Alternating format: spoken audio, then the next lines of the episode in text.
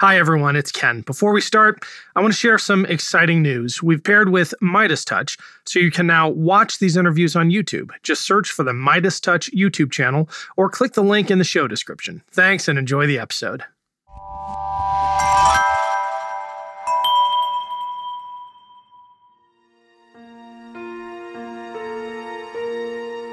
One of the people I write about in Bring the War Home um, explicitly used his experience in the Vietnam War to call to other veterans to do violence in the homeland so that others could receive some of that trauma, could understand what they'd been through, could suffer as they'd suffered. That's a human call. You know, we, we're not meeting that need as a society. And if these groups are prepared to, it's an effective recruitment tool for them. I'm Ken Harbaugh, and this is Burn the Boats, a podcast about big decisions. My guest today is Dr. Kathleen Belew, a professor at Northwestern University and author of Bring the War Home The White Power Movement and Paramilitary America. We had Kathleen on the show a little over a year ago to talk about that book, and we've brought her back to give us an update on the current state of extremism in the U.S. Kathleen, a year ago, did you ever imagine we would be where we are today in terms of the ascendancy of the the white power movement and all this talk of civil war? Certainly not. But I also never thought I would see such a wide variety of responses from institutions and communities as we begin to deal with this problem together. Um, we certainly are in a difficult place, and I think the country is in a crucible moment. But I'm hoping that our better angels will prevail we have been through crucible moments before as a country. We tend to emerge wiser and ultimately stronger, but they are incredibly painful at the time. Can you think of historical analogs? And, and I hope you don't go for the big one. I think I will. Well, first we should find out what you think is the big one. But um, I think the closest historical analog to what we're seeing with extremism is the Ku Klux Klan in the 1920s. So that might be the one that you studied in high school, people listening and watching. Um, or it may not be, but the, the Klan in the 20s was enormous. We're talking about 4 million people in a much smaller country. We might think of, of things like it had 10% of the entire state of Indiana was in the Klan. And it was a Klan that was sort of public facing, it was very interested in politics, it had a lot of elected officials participating. Um, and it was also structured such that people could march down the National Mall in Washington, D.C., but with their Klan uniform on, but with no mask. It was publicly acceptable to be a member. And that Klan uh, was certainly anti Black and certainly anti Semitic, but it was also incredibly opportunistic. So it was interested in figuring out what was bothering each local community and using that for its own purposes. So we saw the Klan in the 20s as being anti Mexican on the US Mexico border, anti labor in the Pacific Northwest, where there were big union drives um, in the timber mills. It was anti immigrant in the Northeast, where there were a lot of recent immigrants coming from Eastern and Southern Europe. And it was anti Catholic in the state of Indiana, where we saw the presence of Notre Dame University creating a sort of sense of resentment around campus. So, in all of these ways, I think we're dealing with a pretty close historical parable. Um, it's important to remember that the 20s was not a great time to be a person of color in the United States, to be an immigrant in the United States, um, or even, you know, to be a woman or a child or another sort of disenfranchised population in the United States. The thing about the Klan that strikes me as most instructive of this moment is that it almost alone among uh, terror movements in America's history, had real political cover. I mean, let's not mince words. It was a it was a terror campaign, and it uh, it ran the South for the better part of a century after Reconstruction. But it had the the nearly full buy-in of a major political party, at least regionally. Um, correct me if I'm wrong there, but then I, I love your application of that observation to the moment. Sure. I think um, so. When we think about political buy in in the Klan, there are a couple of very tricky things that we want to be clear about. One is that so the first Klan started in the immediate aftermath of the Civil War and was founded by Confederate veterans who were interested in resisting the federal government. The federal government at that time was the Republicans, the party of Lincoln. So many in the original Klan were Democrats, and it was a Democratic movement. Over the course of time, by the time we arrive at the mid 20th century, the parties have flipped. So, what we see as a rising in the Democratic South in the post Civil War moment is not a democratic thing over the course of the 20th century. Um, and certainly by the time we get into the 1970s and 80s and the white power movement, which is what we're dealing with today, it is neither a Democratic nor a Republican extremist movement. It is interested in a full out attack on America and arguably everything it stands for. It's interested in overthrowing the United States, it's interested in assassinating members of the federal government. It is not about one party or another by the time we get into the 80s. Now, that's no longer the case today, where we see members of this movement have sought office and been elected in the GOP. We've seen the GOP directing opposition away from this problem. And we've even seen, you know, actions that range from a wink and a nod to circulating materials to outright um, embrace of these activists by people in the GOP. I would never want to paint with the same brush people who are voting Republicans and extremist activists, but certainly these extremists have found a home in the party. I understand your your reluctance to paint with a broad brush, but one of the the things that separates this moment from other periods is that the leader of the GOP himself um, has made common cause with these extremist groups. I mean, at a presidential debate on live TV, he told the Proud Boys, designated a terror group by Canada, if I'm not mistaken, he told them to stand by. Um, yeah. That I don't think has any modern parallels. You probably have to go back to the 20s to find something similar, right? You really do. And we're talking about things like um, there was a rumor that President Harding was in the Klan. I've never seen that substantiated, but certainly we have things like Woodrow Wilson screening the film Birth of a Nation, which is such a Klan film that it is still today used as a Klan recruitment video. Um, screening that film in the White House when it came out in the 19 teens. So, yes, that is indeed the corollary we're talking about. Now, yes, President Trump called the Proud Boys up. They understood that as a call to action. I think one of the questions we have to grapple with now is that um, although he seems to have called up that movement, there are two things I think we don't know. One is whether Trump and the Trump administration have taken actions like that out of sincere common cause or out of their own sort of use of these groups for their own purposes. As a historian, I'm very cautious about drawing conclusions about belief and intent because even when people say they believe things, sometimes their actions speak about something else. So when we hear about things like Trump's remarks to the Proud Boys, um, last week Trump was reposting large amounts of QAnon content on his platform Truth Social, or things like Stephen Miller, uh, while in the Trump administration, circulating Camp of the Saints, which is a white power novel that is an anti immigration novel these are designed to appeal to white power activists, but I don't know whether they come from a place of genuine belief or simply from the wish to use those activists as paramilitary strike forces or as voters that can simply be, you know, uh, ginned up for their own purposes. I don't know. I'm wondering how much it ultimately matters, yeah. though, if the outcome is is violence and the undermining of faith in our in our democratic process. So maybe their alignment is cynical, uh, but they're still unleashing incredibly destructive forces. Absolutely. And this brings me to the second thing we don't know, which is it may be that Trump is right now in command of some of this surge. I mean, it certainly was the case after that debate that the Proud Boys saw themselves as working um, in common cause with Trump. But we would be very mistaken to jump to the conclusion that Trump is commanding this army of people. Um, and it is a guerrilla army of people stretching across the country and even beyond. I don't think anybody's in command. I don't think Trump or anyone else has the power to call them off. So it's one thing to sort of unleash the momentum. Being in control of it is something else. And we've never seen that in, in the history of these groups.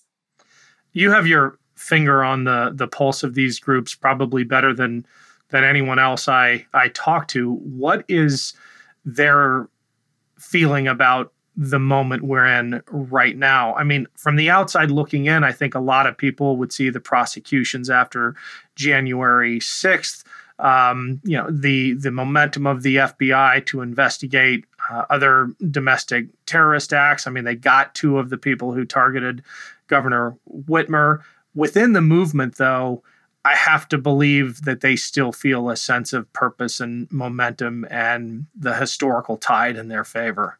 Oh, certainly. I don't think that prosecutions here and there have ever derailed momentum for this kind of activism. I think what it does is create the sense that they're under attack, which is one of the things that fuels this kind of ideology and radicalization. Um, the idea of being under attack, that that people are out to get them, that there is a apocalyptic project of racial extinction underway, and that there's a conspiracy trying to make that happen. That's the fuel of this whole thing.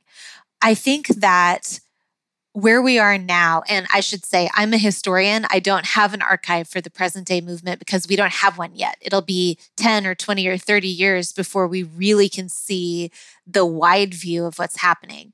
But I think the earlier history is instructive here because we know a lot about how this works, how it has worked over time, and how people's actions have matched their rhetoric. In other words, not just what they say, but what they actually do to follow up that those slogans and ideas.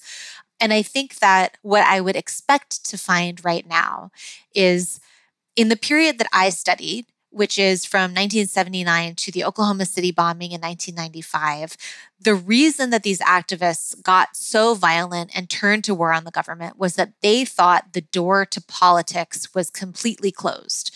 They talked about, you know, the time for the ballot has passed. Now is the time for the bullet. They thought that they could never achieve what they wanted through the political process. I think that the Trump administration, the Trump moment, Trump himself, however we'd like to slice it, that door has been opened. So my guess is that what we're seeing is some tension in this you know, quite broad and diverse in every way but race group of activists about whether they're going to stay the course towards guerrilla warfare or whether they would like to now divert their attention towards political mechanisms. These are both a threat to the United States. One of them, the, the guerrilla warfare threat, leads us towards mass casualty actions, radicalization, cell style terrorism, um, infrastructure attacks, uh, targeted assassination of enemies, this whole set of things that we're quite familiar with. The other way leads us towards a bunch of the other things we've been seeing in the news, like Proud Boys jockeying to get into control positions in the GOP process in Florida, um, like attacks on school curricula and attempts to flood local school boards with people, um, like people in the Oath Keepers holding office these kind of moves towards legitimate political operation that we're seeing finding a home in the GOP. And these are a threat for a whole different reason, because these are the things that threaten our capacity to hold free elections, our ability to remain a democratic country. And I mean, you know, capital D democracy, not the Democratic Party, but whether we want to be ruled by the people or whether we want to be ruled by an author- or authoritarian subgroup of largely white right fringe actors. Um, these are the two sort of outcomes that I think the movement might be able to see right now, and both of them are a threat. That first outcome you describe is is terrifying the the threats to life and property, but our democracy has weathered those kinds of threats before.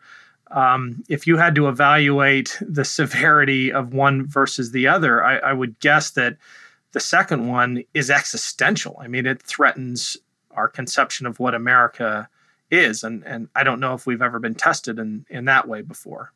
I don't think so. I think to find cognates and historical corollaries for that example, we're really looking to other nations where where there have been successful coups, where right wing groups like this have become either de facto or legal strike forces and death squads for authoritarian regimes. Um, there's a whole host of examples of this. Um, I find all of them starkly un American and at odds with all of the things that we think of when we think of sort of the, the nature of, of our country's project. How important are individuals to this movement? There was a Senate candidate on the Republican side in Pennsylvania who made this this keen observation that MAGA existed before Trump and MAGA will long outlive him and basically cast him as an avatar for a much more powerful, uh, enduring movement. And it begs the question are individual leaders that instrumental in, in guiding this thing, or does it have a life beyond the characters uh, who, are, who are pushing it along right now? I think individual leaders can be incredibly powerful in sort of creating space for the legitimacy or perceived legitimacy of this movement. And if people are listening on the podcast, I'm using big air quotes around legitimacy. I think that, you know, Trump really moved the window on what we, uh, air quotes again, but what we as a nation think of as acceptable discourse to include groups like this. Um, I think they're probably as surprised as anybody to find themselves in the room. But, you know, once they're in the room, they don't need someone to let them in again. And I think that the way that, you know, the way that the Trump administration opened the floodgates to this kind of thing coming into our mainstream politics is going to be one of the lasting legacies of the Trump years, whether or not he remains a, a public figure in other ways. Can you talk about some of those individuals carrying the torch now. And I hope you'll focus on the veterans among them because that's a, a core piece of your your thesis as well. Yes. So part of what I talk about in Bring the War Home is how we can look at the legacies of American warfare in fueling the activity of these groups. And by that, I mean not that all veterans are predisposed or anything like that, but that veterans have been targeted for recruitment by these groups both because of the tactical expertise that they can bring that that can dramatically escalate the violent capacity of extremism and because all of us across American society are more available for violent action after warfare. Um, so, if you look at the rises and falls of Klan membership, it correlates more closely with the aftermath of warfare than it does with poverty or um, immig- waves of immigration or civil rights gains or populism or any number of explanations that have sort of been commonly bantered about as why people might join a group like the Klan. The thing that pushes violent action um, is the aftermath of war. And we're now living through this incredibly pro prolonged aftermath of warfare, um, where, you know, I taught a class on 9 11 last year because my undergraduates don't remember. Um, they were tiny children or babies or not even born yet um, for 9 11. We were at war basically their whole lives. And we've fought that war largely out of view and out of conversation of much of our society until, well, anyhow, it's come in and out of view. But veterans have been targeted for recruitment by groups like Oath Keepers and Proud Boys. They appear in large numbers in things like the arrest lists for January 6th, the charging documents for January 6th. And we know that veterans expand the violent capacity of these groups. So it's not clear to me where we are in sort of the membership peak cycle I don't know what that long warfare model does to those ebbs and flows. I don't know if we're looking at sort of like a longer, steady peak, um, if it's going to be a spike in retreat or a, an escalating line. I don't know, but certainly we're living through one of these peaks now, um, and that should inform our public response. That, I think, was the most striking finding uh, of the research that you wrote about in Bring the War Home and you distilled it for me in a in an earlier conversation when you said uh, what we don't know is what happens after a 20 year war. I mean, yeah. the peaks in KKK membership that you've been able to map were after, relatively speaking, very brief wars, World War One and World right. War Two. But when a country's been at war over the span of literally two generations now, I mean, I, I know people uh, who have had two generations of their family in Afghanistan or Iraq. Yeah. What does that do to the tolerance of violence and the proclivity towards violence of a society? Absolutely. And I mean there's there's a number of other ways that the war on terror has been different than something like Vietnam. Um, so we could think of the ways that military service has become a incredibly segregated part of our society. And i mean that not only literally in the sense that more and more servicemen and women live on posts and bases where their primary social webs are also servicemen and women but that also we have largely diverted the problems of fighting the war from our public attention. Before the fall of Afghanistan, when we look at the campaign stops um, and the debates, the wars, ongoing wars, hardly even featured. Um, we don't really see the big signs like coffins coming home. We don't do our grieving together as a nation. All of that work has to go somewhere. And these groups are incredibly receptive to those stories, to um, thinking about the wrongness of warfare. And one of the people I write about in Bring the War Home um, explicitly used his experience in the Vietnam War to call to other veterans to do violence in the homeland so that others could receive some of that trauma could understand what they'd been through could could suffer as they'd suffered. That's a human call you know? We we're not meeting that need as a society. And if these groups are prepared to it's an effective recruitment tool for them. This is something I hear all the time in my conversations with fellow vets. I'm wondering if there is research yet to bear it out, though. Does the nature of our retreat from Afghanistan, the the ignominious end to our occupation there, um, does that uh, fuel this trend, this um, diversion of disenchanted vets into extremist groups like you saw after the Vietnam War, which ended similarly?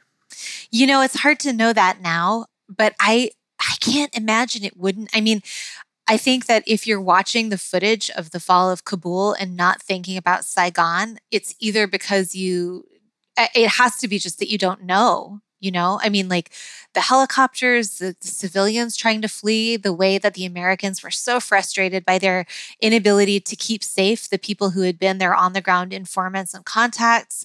Um, the rapid exit. I mean, to me, all of these things were incredibly evocative of our exit from Saigon.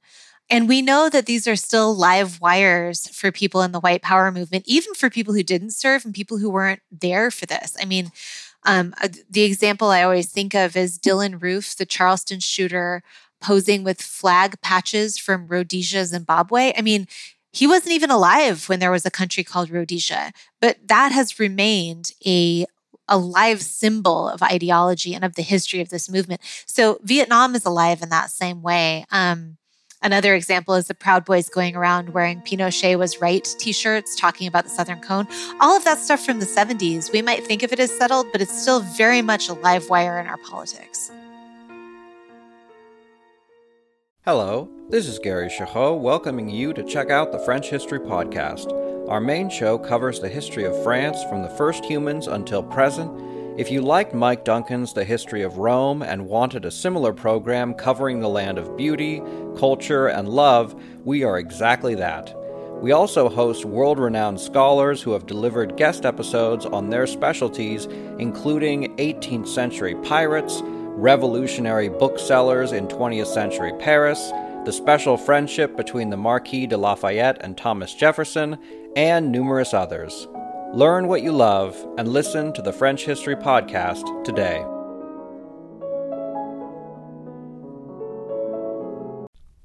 You know, a lot can happen in seven minutes, and luckily, that's how long it takes me to tell a story. My name is Aaron Califato, and I'm the creator of Seven Minute Stories. I'm proud to partner with Evergreen Podcasts, and I'd like to invite you to join me on this journey.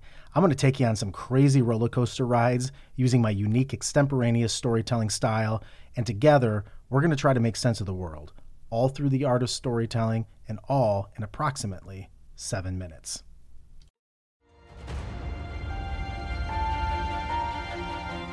I really appreciate your observations about the isolation of military communities and the, the segregation of, of veterans as a warrior class um, because we had Sebastian Junger on oh, uh, yeah. not too long ago who made the observation uh, uh, about what it takes to truly reintegrate. And he invoked the experience of Native American tribes who had a very, very different approach to welcoming the warrior home. Are you familiar at all with uh, with his work? It's not research; it's more anecdotal, but it's really powerful. Only a bit, but you know the thing that strikes me is that um, the sort of symbolic role of a lot of the white power activism after the Vietnam War, I think, mattered to a lot of people. So I, you know, the White Patriot Party began as a Klan group in North Carolina, and then um, tried to expand a little bit more by by saying White Patriot Party rather than having Klan in the title. But they outfitted their members in camo fatigues and did big marches in paramilitary formation. And one of the things that they thought was really important was allowing people to wear their military decorations. And they thought it was really important that all of those had to be duly earned decorations, which is, you know, um, there were a lot of people after the Vietnam War going around just playing dress up, but that was not what they were doing. They were trying to do something much more substantive about recognizing the service that had happened. Now, I don't think there's anything noble about what the White Patriot Party was doing, but it does sort of show that there is this need for that reintegration that they were able to sort of cannibalize for their own nefarious purposes. And it seems to me that, you know, all of us as a society have to think about the long consequences of warfare both broadly, but also within the people who are coming home who have done that work for the country? There are a number of GOP politicians with military backgrounds who have masterfully reimagined their their service or or channeled that angst and in some cases rage that you're talking about uh, coming from fellow veterans to propel their own political uh, careers. I mean, this is very personal for me because I see them as an even greater political threat than someone like Trump. But have you observed that same phenomenon from people like Doug Mastriano or J.D. Vance or even Ron DeSantis? Uh, you know, dressing up as soldier to lead their their new army um, sure. Um, for political gain. Yeah, absolutely. I mean, like I think that that kind of thing has been a incredibly effective political strategy since the 1980s and part of that lives in how we remember and how we tell the story about the vietnam war right? We have a story about the conflict as well as the conflict. Um, and in many cases i think that our story of that war is much more powerful and encompassing than what happened on the ground. Um, and for some people you know rings true. We could think about the tim o'brien idea of story truth here about trying to like get at the thing that happened rather than the specifics. And actually, um, that's something that appears in all kinds of trauma stories, not just in warfare, but other kinds of trauma as well. One of the interesting and surprising things that I think comes out of the history of the Army and other parts of DoD after Vietnam um, is that the military when it wants to, has been incredibly good at infrastructure and taking care of its own people. Um, so there's recent work by David Kieran about how if you sort of adjust for exposure, which is of course much higher among service members, the military is much better at mental health care than our country as a whole. Um, the military has been incredibly good at things like benefits, like post and base exchanges like childcare, like housing supplement, and sort of um, the things we might think of as like a welfare safety net for its people. I think a lot about what you know how incredibly powerful the military could be at dealing with some of these problems at the level of infrastructure. If if the military were interested in doing you know some civics education perhaps people would not be so confused and frustrated about our electoral process. Um, i think the military could do some history education. I think the military could do much more in the way of connecting people together after service. Um, we could think about integration into community after homecoming in a totally different way. Um, and I think the reason we don't have these conversations is precisely because of that social segregation that we have um, seen become so entrenched over the last, you know, short term of our history. I don't uh, hold out a lot of hope that the DoD is going to pick up that ball and run with it. It just doesn't care for for those who have left the military as its mandate. Assuming you you agree, uh, who else can can carry that? Uh, is, is, it up to the VA? Are there uh, civic organizations that can step into the gap? How do we address this gaping hole in the reintegration of veterans? Well, I got to say that um, the DoD can be moved by veterans asking for things and by veterans organizing. I think that over time, when we've seen um, the Army, particularly, decide to provide more benefits, it's partly because people, and here it's not just um, service members, but also families, like the wives organizing and saying like we need to be able to shop we need to be able to get childcare has made a real difference. So i think that within military communities there's a huge capacity for this kind of organizing work.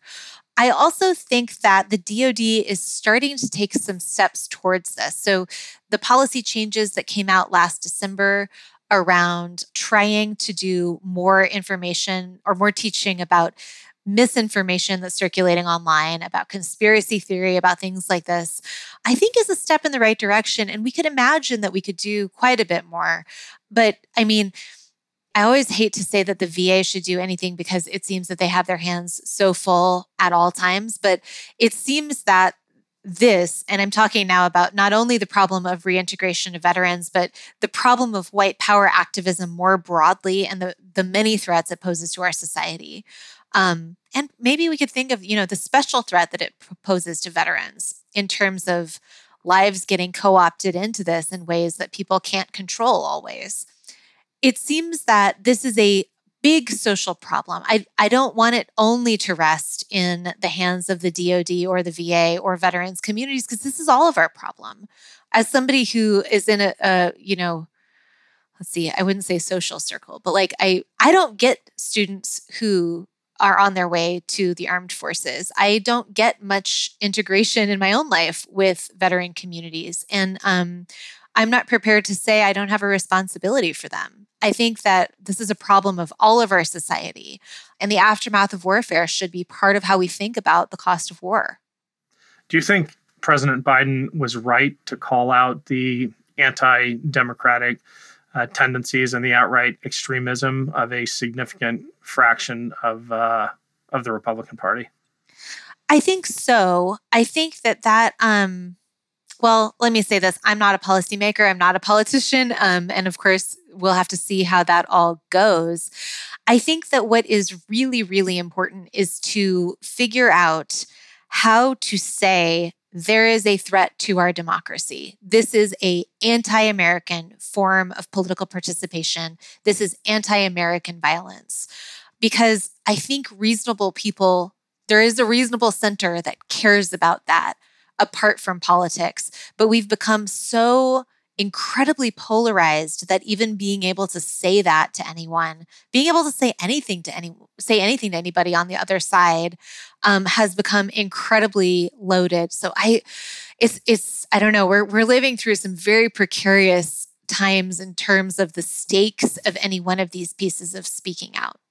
Do you ever worry that just doing your job, finding the truth and sharing it, makes some of the the most horrific outcomes more likely. Do you know what I mean? Like giving sure. voice to these fears might actually fuel them. I think that's a reasonable concern. I, I, I have had this ethical question at one way or another throughout my research. So I started looking at these groups in 2005.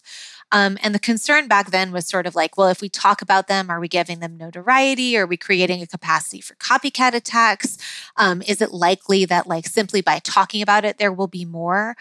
I have always felt that on balance, the ethics say that we should speak about it. We've tried ignoring it. And what happened was a long death toll that was primarily focused on communities of color, on people who could not fight back, who could not face this down on their own. We have largely played directly into the hands of this movement by letting it go unopposed.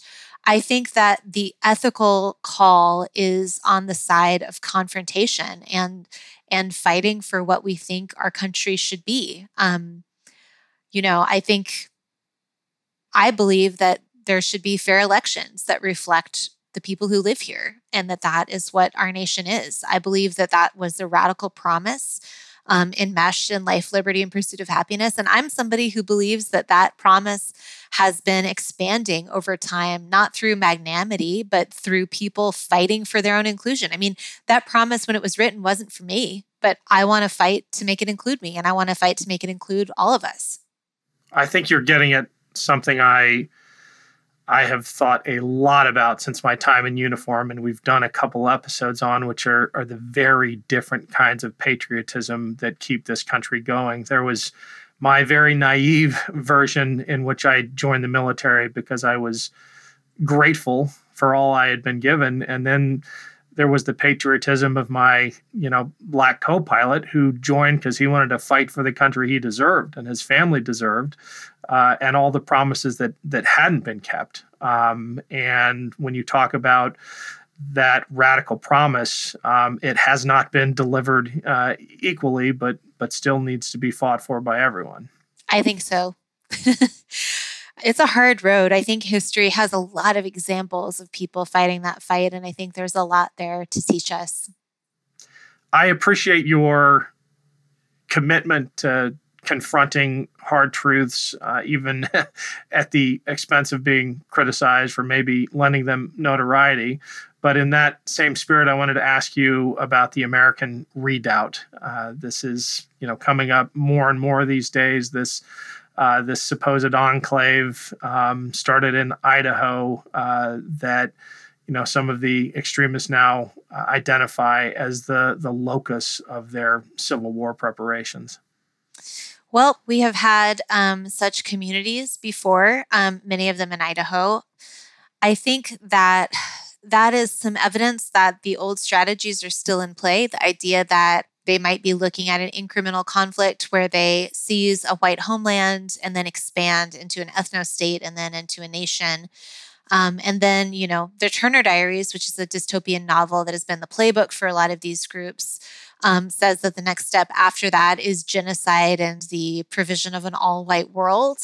Um, that is certainly the most violent and extreme distillation of the idea. But I think, you know, the move to seize a white homeland, um, whether it is a small compound or something bigger, has been a point of return over and over and over again in the writings of this movement. So that's sort of of keeping with the old strategies. Last question, and I know this isn't a focus of of your research, but I'd be really interested in your in your answer uh, about the really twisted notions of masculinity that that power this movement that draw people in. I mean, you even have leading intellectuals on the right talking about the the crisis of masculinity and and how the answer is uh, you know is for groups like the proud boys and and oath keepers to be real men again in air quotes um, where does that come from? Do you, do you think that is real fodder for this movement, or is it just a laughable sideshow? I don't think any of it is a laughable sideshow because I think all of it has very unlaughable um, outcomes. But let me think of, I, I think that we see these resurgent calls for hypermasculinity at historical moments when people are, when men, usually white men, are feeling like they are not getting their due because of gains by other populations. So, for instance, we see um, that kind of language come up opposing the feminist movement in the 70s and 80s. Um, we see it come up in very loud volume in the early 1990s during the culture wars. And we see it again today. I mean, there's, um, as we have this big cultural conversation about how we want to think about gender and how we want to think about um, bodies and reproductive rights, I think it makes sense to me that one of the sort of reactions to that discussion is to reassert masculinity. Not for nothing, but there has been a steady sort of output of writings and ideology by white power women who want to reclaim femininity for the same reason. So, you know, we can think about trad homemaking channels and like the trad housewife thing. Um, just came across my TikTok again, which is um, here comes the new thing, same as the old thing. But the idea that women need to take on this role in order to be totally fulfilled um, is also part of this ideology. And not for nothing, all of this at bottom is about white reproduction. So the idea that the white race is under siege by outside forces, that it's going to disappear because of intermixing and assaults. And the only way to face all of this down is to have a whole bunch of white babies, is sort of the engine that fuels anti immigration, anti gay, anti feminist, anti integration. Um, what am I missing? Um, all of this is sort of the same engine of ideology. So those gender roles are really important for that project of white reproduction, which makes them sort of easy to come back to in times when they're culturally valuable. When you talk about the resurgence of these anxieties as a response to the growing power of what are seen as as competitive groups, I just want to clarify we're not really talking about the group with the grievance in this case losing rights or losing economic opportunities or in any way having its overall sense of opportunity uh, diminished. We're talking about a relative thing. The, the conflict. Is about appearances. I think we're talking about a feeling, a feeling yeah. of having lost out on what someone was entitled to. So, you know, the caricature of this online is sort of like the incel activist who is angry because he is not entitled to sex with a certain number of women or something. Um, or um, someone who loses their job and blames it on a person of color and says, therefore, I want no people of color in my town because all of these jobs are supposed to be mine, or something like this. Um, this is attached to real feelings and so it is a real phenomenon but this is not you know there's somebody was showing me a shirt that was like um, more rights for for others doesn't mean less rights for you. It's not pie. Um, and i think it's a good way to think about it right? Like it's not like we don't have a limited pool of stuff in that way um, in any kind of real sense. This is a sense of aggrievement what i want to clarify too is like it doesn't make it any less real um, it is real to the people who are acting from that place. Um, and I suppose it's real in certain ways, right? So they think about things like the demographic change of the country, the moment when the country will no longer be majority white and what that will mean for them that's not an important benchmark if you care about multiculturalism or if you think about America as like a melting pot. But it is an important benchmark if you believe that at the time when you are minority white, then that is the racial apocalypse. So it's all about worldview and where things fit together. With all of this uh, catastrophizing and with the um, what seems like a, a, an all-out assault on on fundamental rights, a radicalized Supreme Court, are there still things looking to the future that give you hope? Absolutely. And I think it's good not to be down in the ditch when we're confronting this. But um you know, the fact that we can have this conversation about the threat of these groups to veterans and the fact that there are veterans joining these groups, although not in a statistically significant way, but in an instrumental way, represents a huge step forward in the way that we are publicly thinking about this conversation. Um, things like the DoD saying they're going to get a head count about how big the problem is within the armed forces. Um, you know, we don't have the count yet that I've seen, but maybe we're going to have one, right? These are all huge steps forward. We're late to this project, but we are beginning to take steps. So I think the big question is whether we can sort of gather the public pressure and work needed to push it along fast enough to really face down the problem. But I really think that there are so many people who care about that radical promise, who care about the idea of we're going to rule ourselves through elections, who care about the idea of protecting the Constitution. I think that there are enough people that if we get it together, we can solve the problem. I, I really believe, I hope. I do too. Um, and, and thank you for sharing that with us. Uh, Kathleen, it's been great having you on. Thank you for having me back. Thanks again to Kathleen for joining me. If you haven't already, make sure to check out her book, Bring the War Home The White Power Movement and Paramilitary America. The link is in the show description. Thanks for listening to Burn the Boats. If you have any feedback, please email the team at kharbaugh at evergreenpodcasts.com. We're always looking to improve the show. For updates and more, follow us on Twitter at team underscore Harbaugh. And if you enjoyed this episode, don't forget to rate and review. Burn the Boats is a production of Evergreen Podcasts. Our producer is Declan Roars, and Sean Rule is our audio engineer.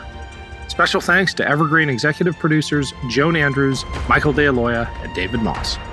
I'm Ken Harbaugh, and this is Burn the Boats, a podcast about big decisions.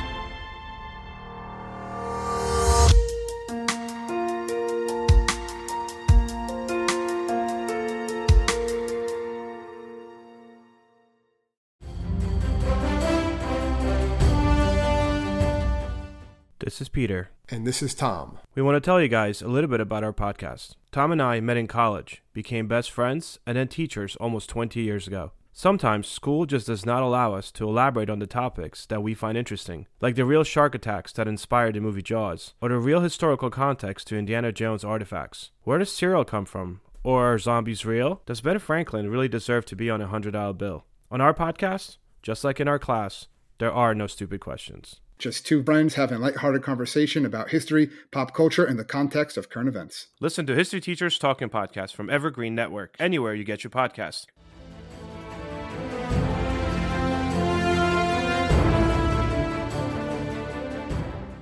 This podcast was produced with the support of the Ohio Motion Picture Tax Credit and in partnership with the Ohio Development Services Agency.